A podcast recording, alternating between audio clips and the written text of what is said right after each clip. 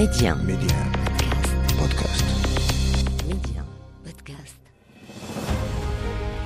يقال من لا تاريخ له لا مستقبل له والتاريخ المغربي ماض مجيد يحفل بالوقائع والأحداث أفتح معكم أنا محمد الغول كتابه وأختار لكم منه كل أسبوع صفحة من صفحاته المشرقة صفحات من التاريخ ميدي 1 محمد الغول تاريخ المغرب أهلا بكم.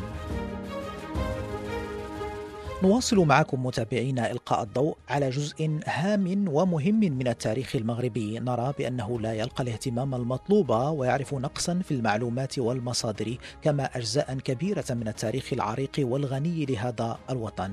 ولأسباب عدة تحتاج تضافر جهود الباحثين والدارسين وحتى مؤسسات البحث التاريخي في هذا الوطن خاصة أن واحدة من مشاكل التأريخ في التاريخ المغربي أن جزءا كبيرا ومهما من الأرشيف والوثائق الوثائق كما المصادر يوجد خارج المغرب.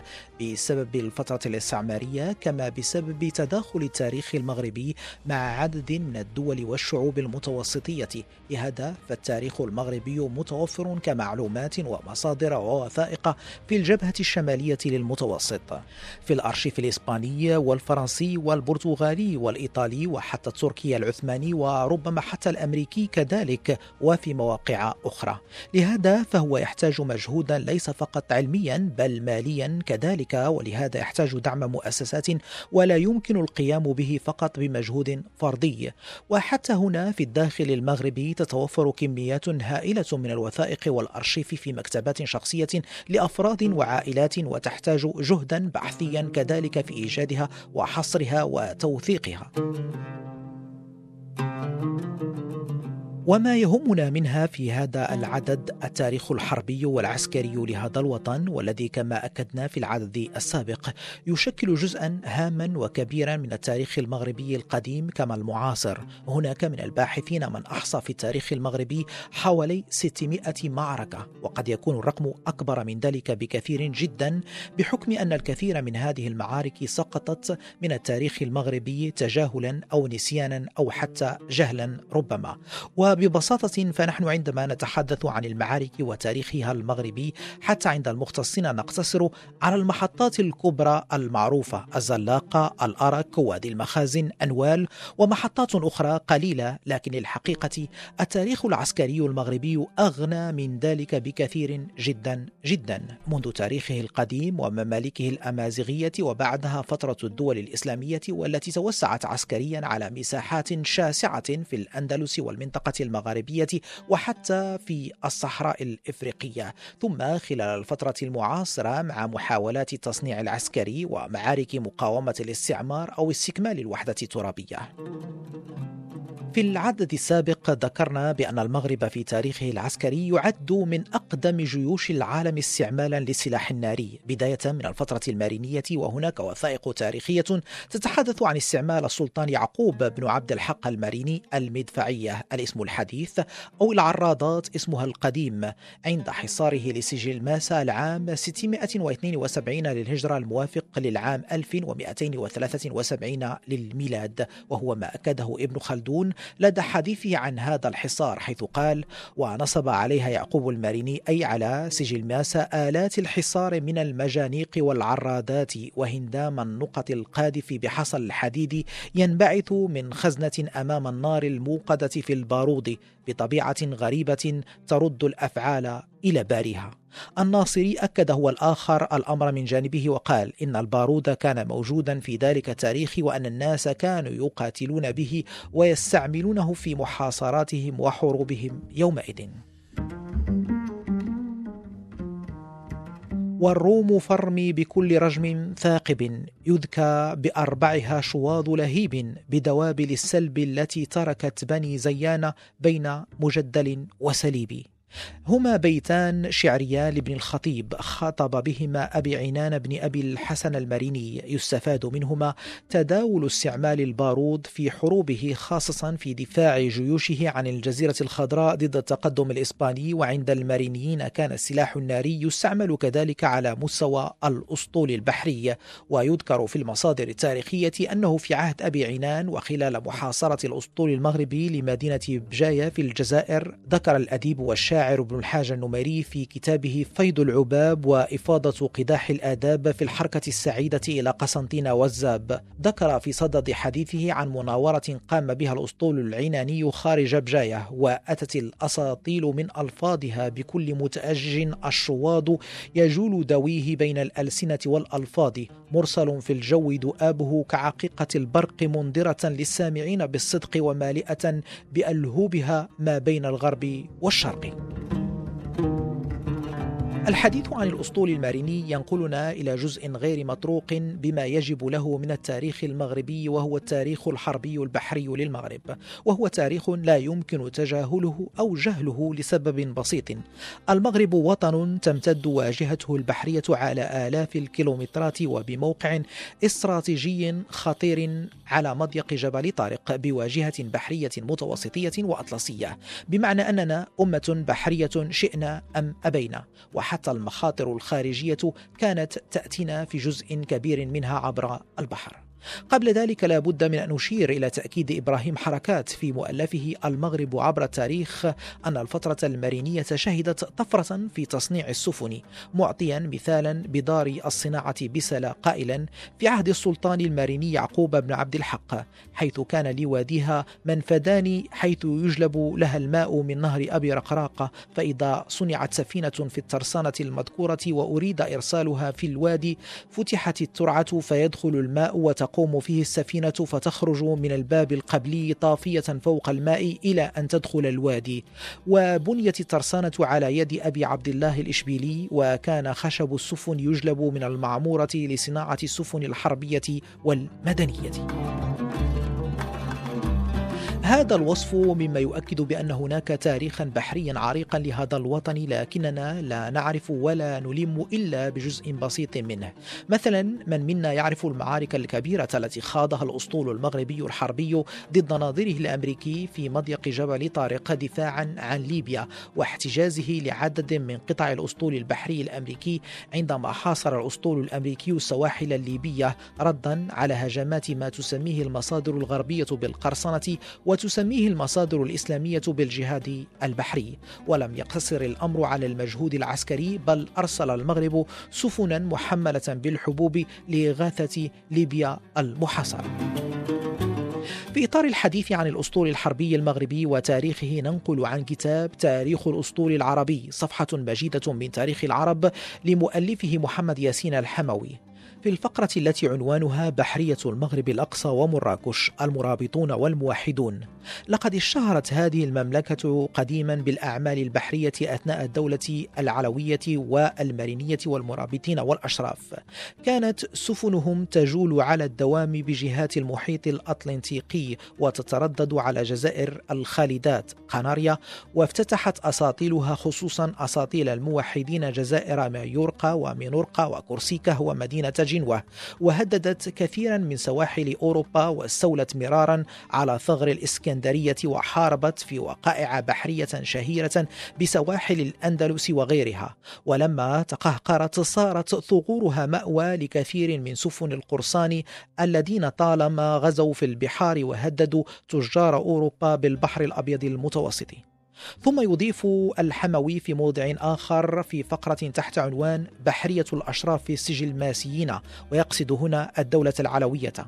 كتب اهتم أحد سلاطين هذه الدولة محمد بن عبد الله بن إسماعيل العام 1204 للهجرة بالأمور البحرية فبعد أن مهد ما يجب تمهيده وأصلح ما يلزم إصلاحه خرج إلى الثغور البحرية متفقدا أحوالها فنزل بتطاوين وبنى بها برج برجا حصينا ومنها ذهب إلى طنجة جاعلا طريقه على سبتة وكانت للإسبانيين ووقف عليها ونظر إلى حصونها وأبراجها ولما تحقق ألا مطمع فيها إلا بالجد صار إلى العرائش بعد أن نظر في أحوال طنجة وأنزل بها حامية ومنها توجه إلى سلا فبنى بها برجا على البحر وأمر التجار فشروا به أدوات المراكب القرصانية وأرسل إلى بلاد السويد من يشتري له بعض لوازم السفن والبارود وأرسل أيضا إلى بلاد الإنجليز ليشتري له منها سفنا وعددا للمراكب وغيرها من المدافع. ولما كان له ولع في الجهاد بالبحر اتخذ له مراكب حربية تكون في غالب الأوقات بمرسى العدوتين ومرسى العرائش. انتهى نقلنا عن كتاب تاريخ الأسطول العربي صفحة مجيدة في تاريخ العرب لمؤلفه محمد ياسين الحموي.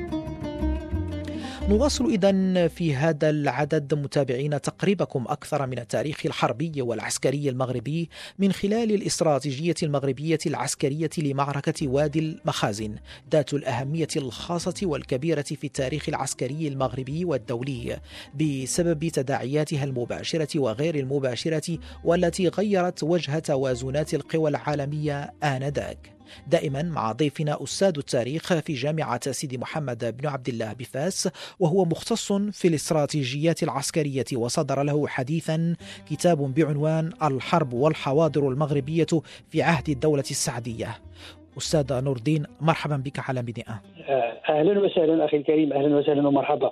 يعني فرض استراتيجيات عسكرية جديدة أستاذ الكريم. قبل أن نواصل في هذا الإطار وأنت خصصت له جزءا كبيرا من حديثك في الكتاب فقط لماذا الحواضر؟ هل تعتقد أو تعتبر أن الحرب في هذه الفترة كانت فترة حرب دفاع عن الحواضر المغربية الثغور المغربية أستاذ الكريم؟ أنا اخترت اخترت الحواضر المغربية لأنها كانت هي الأكثر استهدافا ولأن الحروب باستعمالها للسلاح الناري الظاهرة الحديثه التي ظهرت يعني كان لها تأثير أقوى في الحواضر سواء الحواضر الساحلية أو الحواضر الشرقية أو المدن الداخلية مدن العواصم فاس مراكش أو حتى المدن الواقعة في مجالات السائبه أو شبه سائبه أي في المجالات القبلية. فالحواضر مثلا إذا أخذنا نموذج المدن الساحلية. درست في هذا الكتاب اساليب الأساليب العسكرية في احتلالها أي من الناحية العسكرية. أنت تعلم أن احتلال طنجة من طرف البرتغاليين لم يكن بالأمر السهل.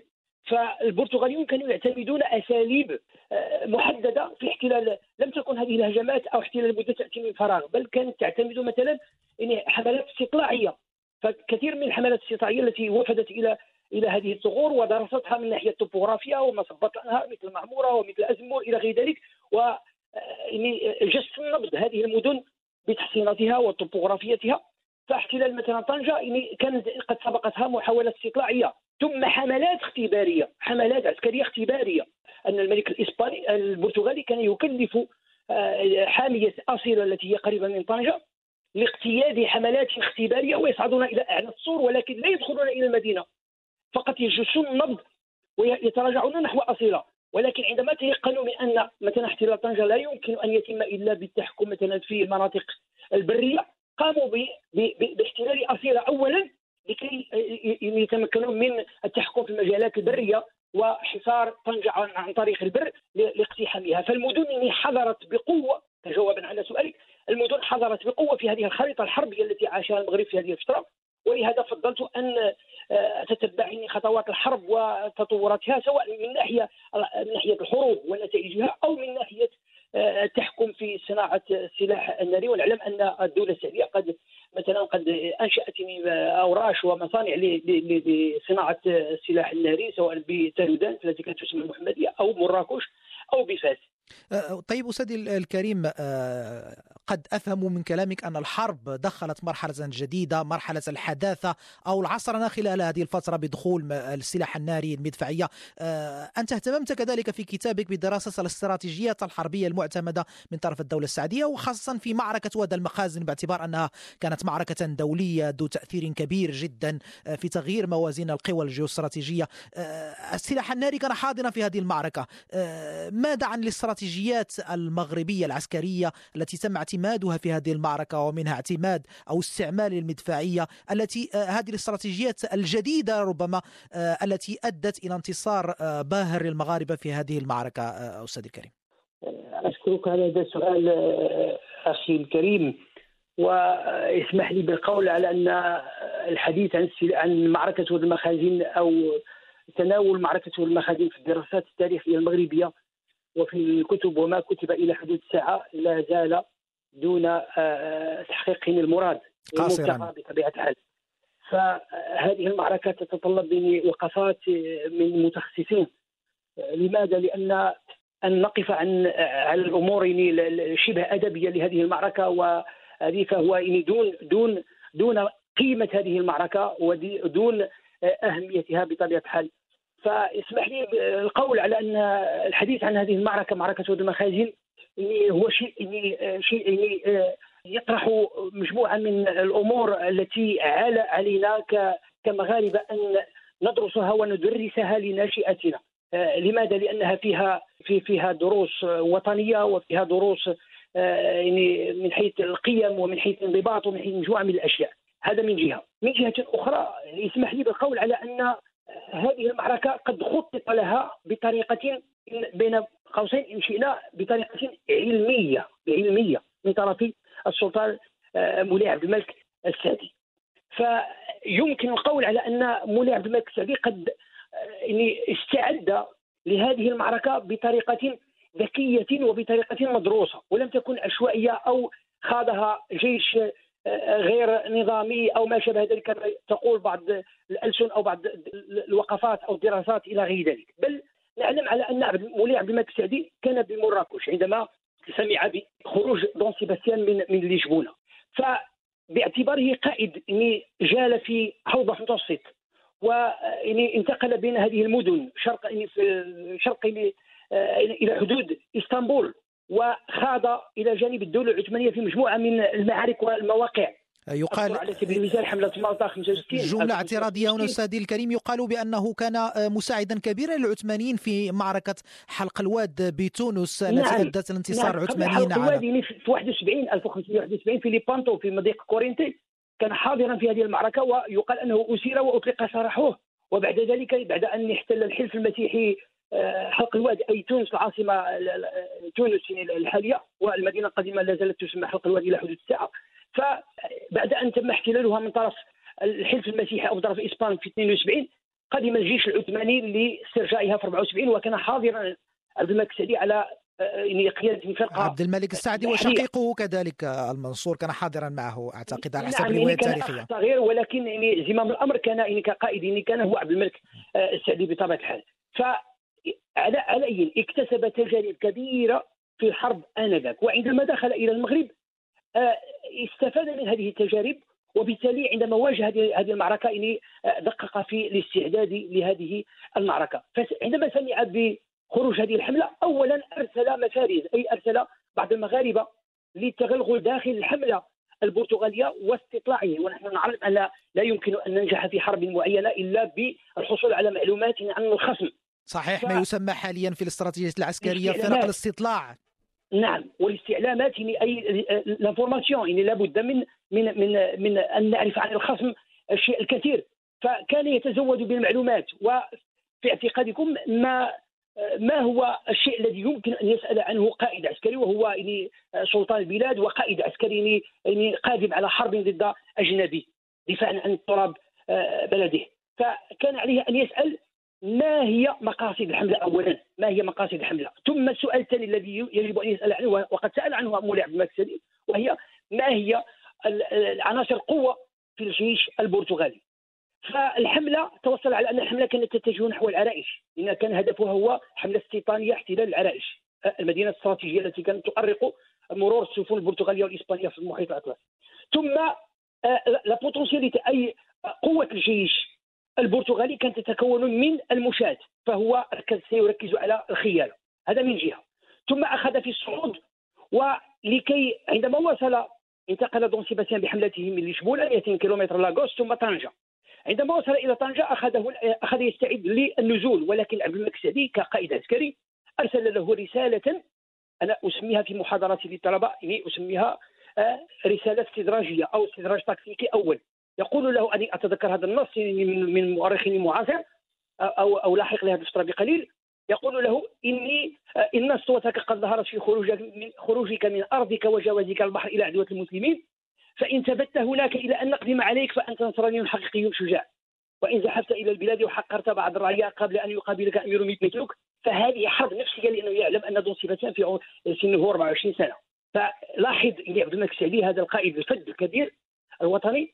أنه يدرك قبل اوانه آه، يدرك ما معنى الحرب النفسية. وعندما صعد إلى تمس نعلم أنه كان قد سمم يقال من طرف الأتراك لأنه كان على علم على أن المغرب داخل لفتره حرجه فكانوا يريدون أن يتخلصوا منه. فعندما صعد إلى إن وصل إلى تمس اشتد عليه الاستفراغ والحمى نتيجة التسمم واخذ وأخذ جنوده يحملونه على محفة. فلاحظ أن القائد الذي توجه نحو معركة واد المخازن ودبر معركة هذه المعركة وسيرها يعني حمل من تمس انتقل محمولا على محفته. يعني خاض المعركة وهو مريض.